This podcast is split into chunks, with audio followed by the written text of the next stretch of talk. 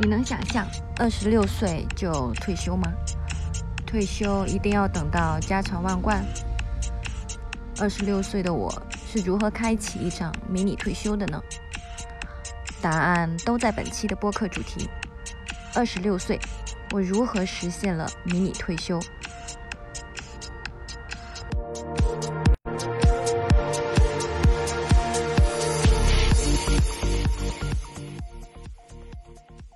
嗨，大家好，欢迎来到夜夜的高效率慢生活社区主题，涵盖数字游民、全球旅居生活方式，包括各种生活技能、自我提升与深度旅行贴士。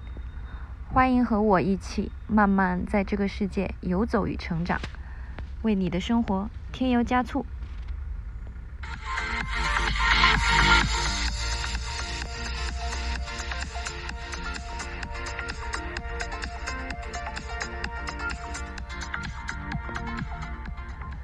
嗯，三年前我第一次旅居南美的时候，遇到了一对澳洲中年夫妇。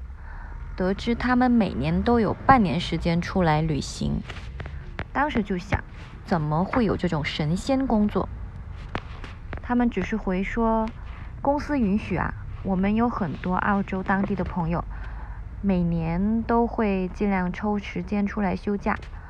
一般来，有些甚至可以工作半年，休息半年。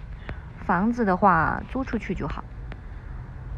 他们也不是个例，旅行的时候遇到过很多欧美和澳洲地区的人，都多多少少都会拼了命的，在一年里面给自己放个小长假。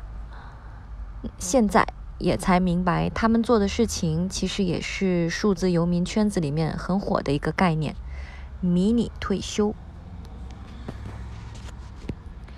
那迷你退休指的是人生中一系列有意义的休息时期，在这些时期内，你暂离职场，而非长期退休。通过迷你退休，你可以远离按部就班的日程安排，并创造人生中一段空白时期。本段文字是摘自于啊最近之前在刷的一本书。每周工作四小时，Tim Ferriss。那我们平常见到的间隔年、短期学习、旅行读书、打工度假等等，都可以算是迷你退休。那么，迷你退休离职场中的我们有多远？现不现实？我们该怎么做？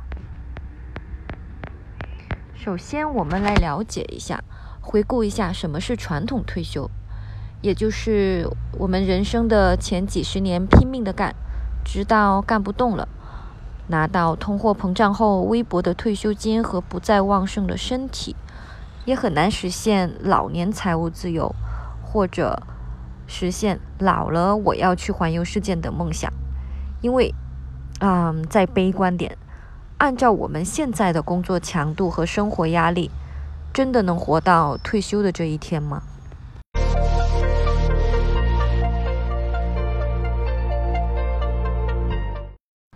曾经呢，我在北京还有一份挺不错的工作，也有一份挺不错的生活。公司相对自由，不打卡，每天晚上还会偶尔和同事来一场 after work drinking night。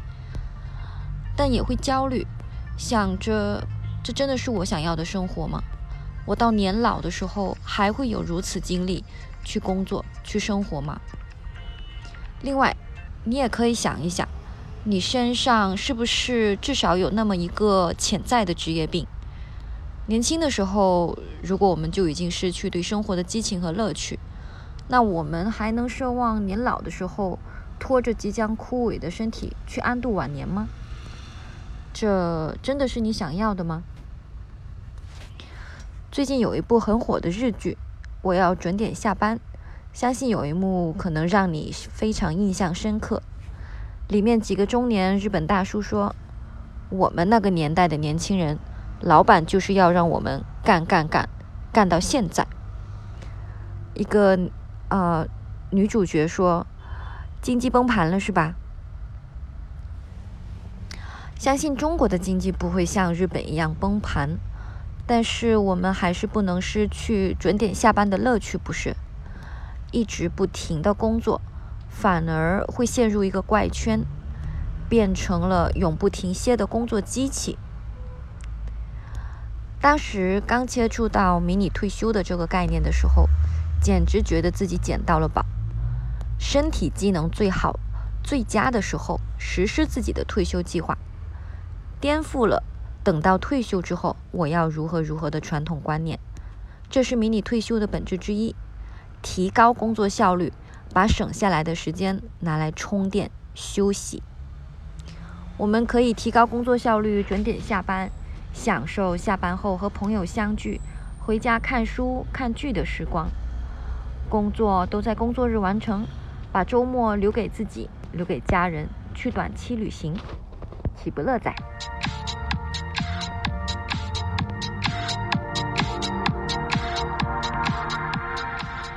那如何留出你的时间呢？首先，别怕没有时间，时间是通过高效率工作挤出来的。两年前，我斗胆批评过自己的老板：每个人一天都只有二十四个小时，为什么别的大佬能够合理安排出吃好饭、睡好觉？锻炼身体的时间，你怎么就不行？别为了工作而工作，工作是为了更好的生活。再忙，每天记得一定要吃好喝好，不然可能连过传统退休的身体资本都没有。也不建议你为了旅行而旅行。如果你只有十四天，真的不建议你十四天浏览十个国家。嗯，现在我在格鲁吉亚已经待了两个多月，可能和很多人相比，我的节奏非常慢，但是这两个月足够我在这个国家慢慢的行走，深度体验。如果你有条件，我也会如此推荐。也许你可以十四天走个一个国家两三个城市或小镇，后者这个选择会让你感受。和习得的更多，相信我。那也有很多人会问：社会发展的这么快，我怎么能慢下来呢？这个时候，你就要相信厚积薄发的力量，也别怕现代人生活节奏很快，慢下来就要落后于人。慢下来的你，其实反而更有机会。在某个节点，以质的状态超越别人。比如，每周工作四小时的作者 Tim Ferriss，他的网络公司经营不善，于于是决定休息去旅行。旅行中反而想通了经营技巧，并且让营业额远超出之前。他还发掘了自己的写作技能，成了畅销书作家。所以呢？技能才是你的铁饭碗。当然，可能你也会问：我好不容易找个好工作，迷你退休，把我仅有的一点积蓄用掉，难道不是一种风险吗？谁能保证回来以后还能找到工作？我肯定不否认这个风险。你需要先审视一下你有什么技能，所以我也不鼓励你不顾后果、毫无准备的辞职。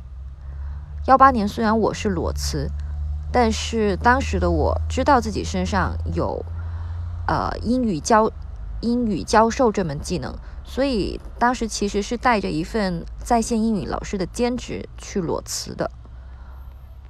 那另外，迷你退休归来之后，你带上拓展后的视野和别样的经历，你可能会找到更好的工作，或更适合自己的路。从此改变自己事业的轨迹的人也不在少数。嗯，就拿叶叶来说，我在大三之前从来不会去，没有想过自己会出国，甚至是出国实习。但也就是那一年，呃，我选择了去南美实习了一年。回国之后，真的算是改变了自己的人生轨迹，整个世界观和全球观都有很大的影响。所以呢，幺四年的我选择去泰国当了两个月的志愿者，幺五年休学休学去南美实习了一年，幺八年裸辞南美旅行，一直到现在环球旅居，这些都没有让我失去学习与项目管理等技能，反而因此大大的提升了我的语言能力与多文化交流软实力。这一年多的数字游民生活，也让我学会了如何远程办公，并且协调和有时差的团队工作。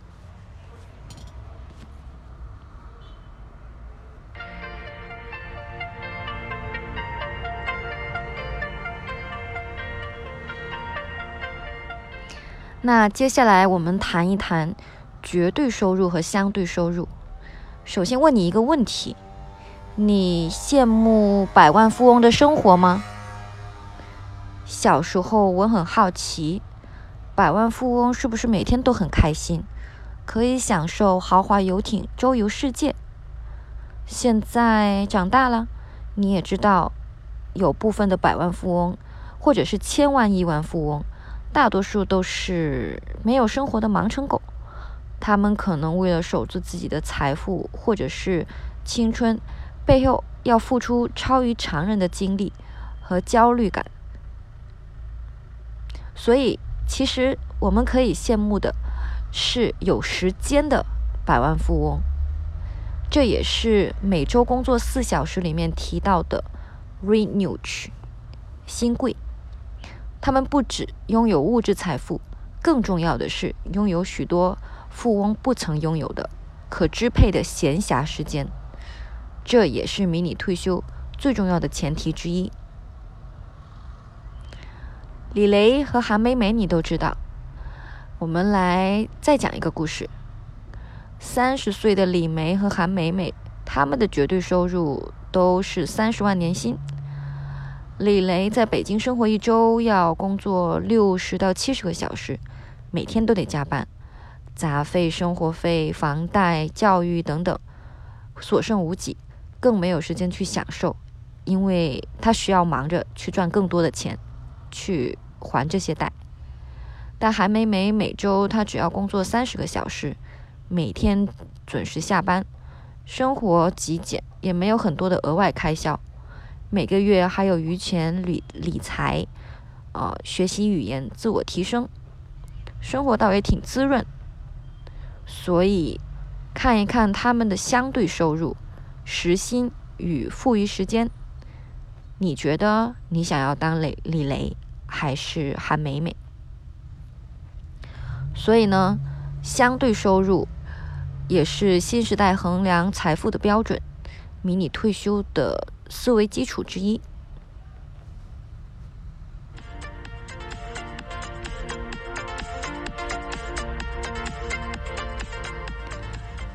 那么，如何开始你的迷你退休呢？这个时候不得不提到一个高效率慢生活。这里的迷你退休和偷懒是完全相反的两个概念。迷你退休重在工作效率提升。以结果导向性思维提高工作效率，以便多出时间享受生活，这也许才是真正的勤劳吧。所以呢，第一步你可以做的是尝试极简生活，消减你的物品，让自己提前习惯极简生活。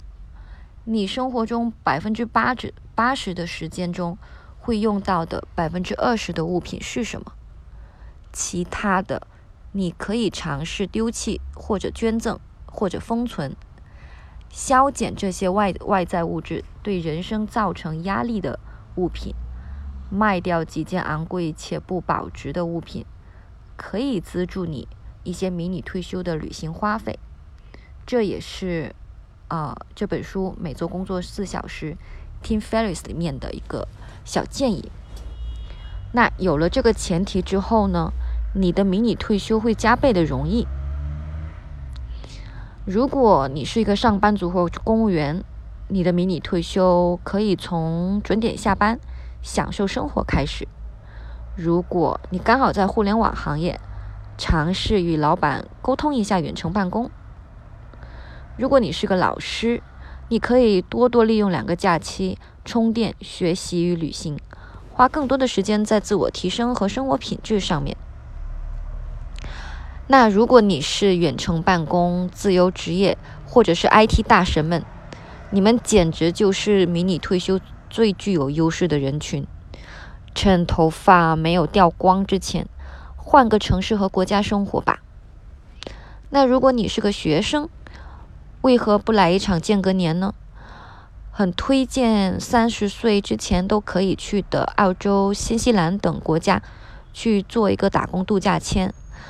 我去年在南美的时候还认识了一对夫妻，打工一年下来竟然还有二十万人民币左右的纯余，供他们在南美旅行了两一年，好像。那如果你是有家庭的人呢？回到家先试试，别看手机和家人聊聊天，互相斗斗嘴，和家人一起计划一场慢旅行。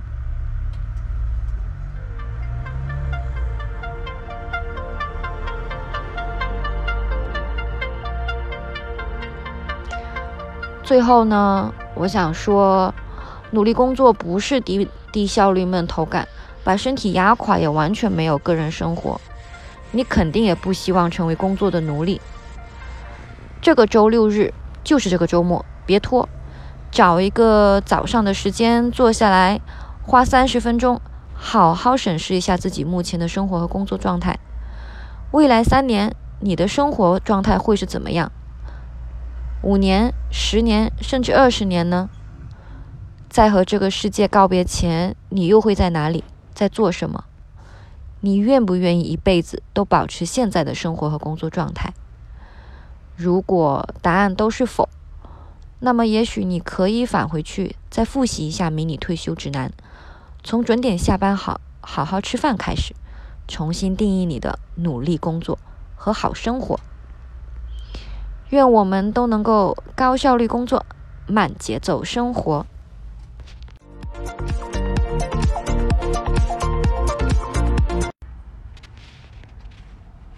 好啦，本期节目就到这里，非常谢谢小可爱你的收听啊，记得订阅哦，每周二晚上见，拜拜。